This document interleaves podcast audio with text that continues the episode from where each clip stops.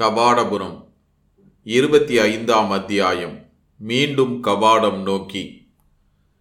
தொடர்ந்து ஒரு திங்கள் காலம் தென்படுந்தீவுகளில் சுற்றுப்பயணம் செய்து பல தீவுகளையும் பலவிதமான மனிதர்களையும் பலவிதமான பழக்க வழக்கங்களையும் பலவிதமான ஒழுகலாறுகளையும் அறிந்து முடிந்த பின்னர் கபாடபுரம் நோக்கி பயணம் திரும்ப முடிவு செய்தார்கள் அவர்கள்.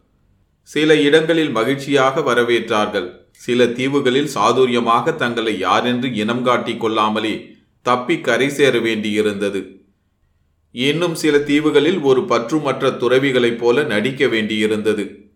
இப்படி பல துறையான அனுபவச் செல்வங்களை பெற்று முடிந்த மனநிறைவோடு திரும்பிய போது இளையபாண்டியனும் முடிநாகனும் கப்பல் ஊழியர்களும் கபாடபுரத்தை விரைந்து சென்று காணும் ஆர்வமும் மனவேகமும் பிரிவுணர்ச்சியும் உடையவர்களாயிருந்தனர்.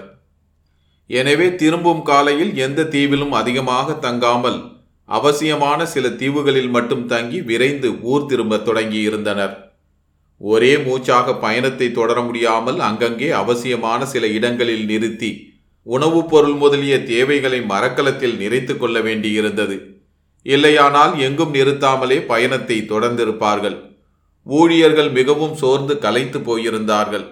எப்பொழுது கரை சேரப் போகிறோம் என்ற எண்ணத்தில் இருந்தார்கள் அவர்கள். முடிநாகனும் இளையபாண்டியனும் ஒருவருக்கொருவர் ஆர்வத்தை மனம் விட்டு கூறிக்கொள்ளவில்லை என்றாலும் ஊழியர்களை ஒத்த அதே மனநிலையில்தான் இருந்தனர். தென்பாண்டி நாட்டுக்கரை நெருங்க நெருங்க அவர்கள் ஆர்வம் அதிகமாயிற்று. யார் யாரிடம் எந்த எந்த அனுபவத்தை விவரித்து சொல்ல வேண்டும் என்பதில் இளையபாண்டியருக்கு அதிக கவனம் வேண்டும். பாட்டனாரிடம் இசையினால் கொடுந்தீவு மறவர்களின் மனத்தை மாற்றி வெற்றி கொண்ட நிகழ்ச்சியை கூறக்கூடாது. எயினர் தீவின் கலஞ்சை நீர்க்கலத்தின் நுணுக்கங்களை அறிய மேற்கொண்ட ராஜதந்திர நிகழ்ச்சிகளை சிகண்டி ஆசிரியரிடம் கூறக்கூடாது. கொடுந்தீவு நிகழ்ச்சிகளை பெரிய பாண்டியரிடம் கூறினால் நாம் அவர்களை இசையால் மயக்கியது கோழைத்தனம் என்று கருதுவார் அவர். அதனால்தான் கவனமாக இருக்க வேண்டும் என்றேன் என்றான் முடிநாகன். இளையபாண்டியனும் அவன் கூற்றை மறுக்காமல் ஒப்புக்கொண்டான்.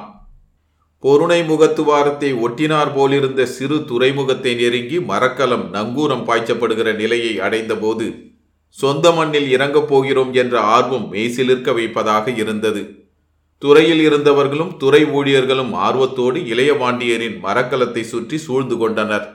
செய்தியை அரண்மனையில் உள்ளவர்களுக்கு தெரிவிப்பதற்காக ஒருவன் அரண்மனைக்கு விரைந்தான். துறைமுகம் எங்கும் இளையபாண்டியர் திரும்பி வந்துவிட்ட செய்தி ஒரு பரபரப்பையே உண்டாக்கியிருந்தது.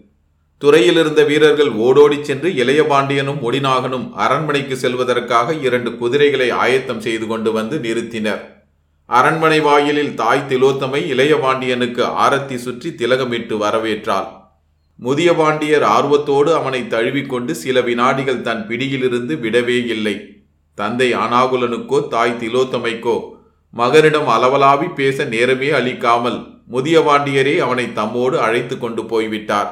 முனிநாகனும் உடன் சென்றிருந்தான். முதிய பாண்டியருடைய மந்திர கிருகத்தில் சிகண்டி ஆசிரியரும் அபிநயனாரும் கூட இருந்தனர். சிகண்டி ஆசிரியரை பார்த்தவுடனே அந்த கொடுந்தீவு அனுபவத்தை கூறுவதற்கு நாம் முந்தியது. ஆனால் பாட்டனாரும் உடனிருப்பதை எண்ணி அந்த உணர்வை அடக்கி கொண்டான் இளையபாண்டியன் முதிய பாண்டியருடைய வினாக்களுக்கும் குறுக்கு வினாக்களுக்கும் தடுமாறாமல் மறுமொழி கூறி அவருடைய மன திருப்தியை சம்பாதிப்பது மிகவும் சிரமமான காரியமாயிருந்தது. நல்ல வேலையாக முடிநாகனும் உடனிருந்தது ஓரளவுக்கு உதவியாக இருந்தது. எந்த தீவிலாவது குறிப்பாக தென்பாண்டி நாட்டின் மேலும் கபாடபுரத்தின் மேலும் உருகிய பகை இருக்கிறதா? பகை என்பதையே வேறு விதமாகவும் சொல்லலாம். நட்பும் விருப்பமும் இல்லை என்பதே பகையின் அடையாளம்தான். அந்த தீவில் உள்ளவர்கள் அவரவர்கள் தலைவனையே தங்கள் கடவுளாக வீர வணக்கம் புரிகிறார்கள். ஆடகத்தீவில் எங்களை தரையிறங்கவே விடாமல் மறுத்து விட்டார்கள் எய்னர் தீவில் கலங்கட்டும் தளத்தை காண்பித்து முடித்த பின் எங்கள் மேல் கடும் சந்தேகமுற்று பல சோதனைகள் வைத்தார்கள். அவர்களை மீறி தப்பி மேலே செல்ல நாங்கள் அரும்பாடுபட வேண்டியிருந்தது. நமது கடற்படையை வலிமையுடையதாக்கி எப்போதாவது இந்த தென்படந்தீவுகளை எல்லாம் கைப்பற்றி அடக்கி பாண்டி நாட்டினோடு சேர்க்க முயன்றால் வெற்றி கிடைக்குமா கிடைக்காதா உன் கருத்து என்ன? என்று முதிய பாண்டியர் கேட்டபோது அதற்கு இளைய பாண்டியன் மறுமொழி கூற தயங்கி இருந்தான் ஆனால் முடிநாகன் உடனே முன்வந்து முதிய பாண்டியர் திட்டமிட்டு யோசனை கூறி செய்தால் நிச்சயம் வெற்றி கிடைக்கும் என்று உறுதியான குரலில் கூறினான். மேலும் சிறிது நேரம் பேசிக்கொண்டிருந்து விட்டு முதிய பாண்டியர் விடை கொடுத்தார். உடனே சிகண்டி ஆசிரியர்பால் சென்றான் சாரகுமாரன். சிகண்டி ஆசிரியரிடம் கொடுந்தீவில் தனக்கு ஏற்பட்ட இசை அனுபவத்தை அவன் கூறியபோது அவர் வியந்தார். இசையின் விந்தைகளில் இது ஒரு புதிய சாதனை என்று கூறி அங்கு நிகழ்ந்ததை பற்றி விவரமாக கூற செய்து மீண்டும் கேட்டார். கேட்டவர் தீவிரமான சிந்தனையில் ஆழ்ந்தார்.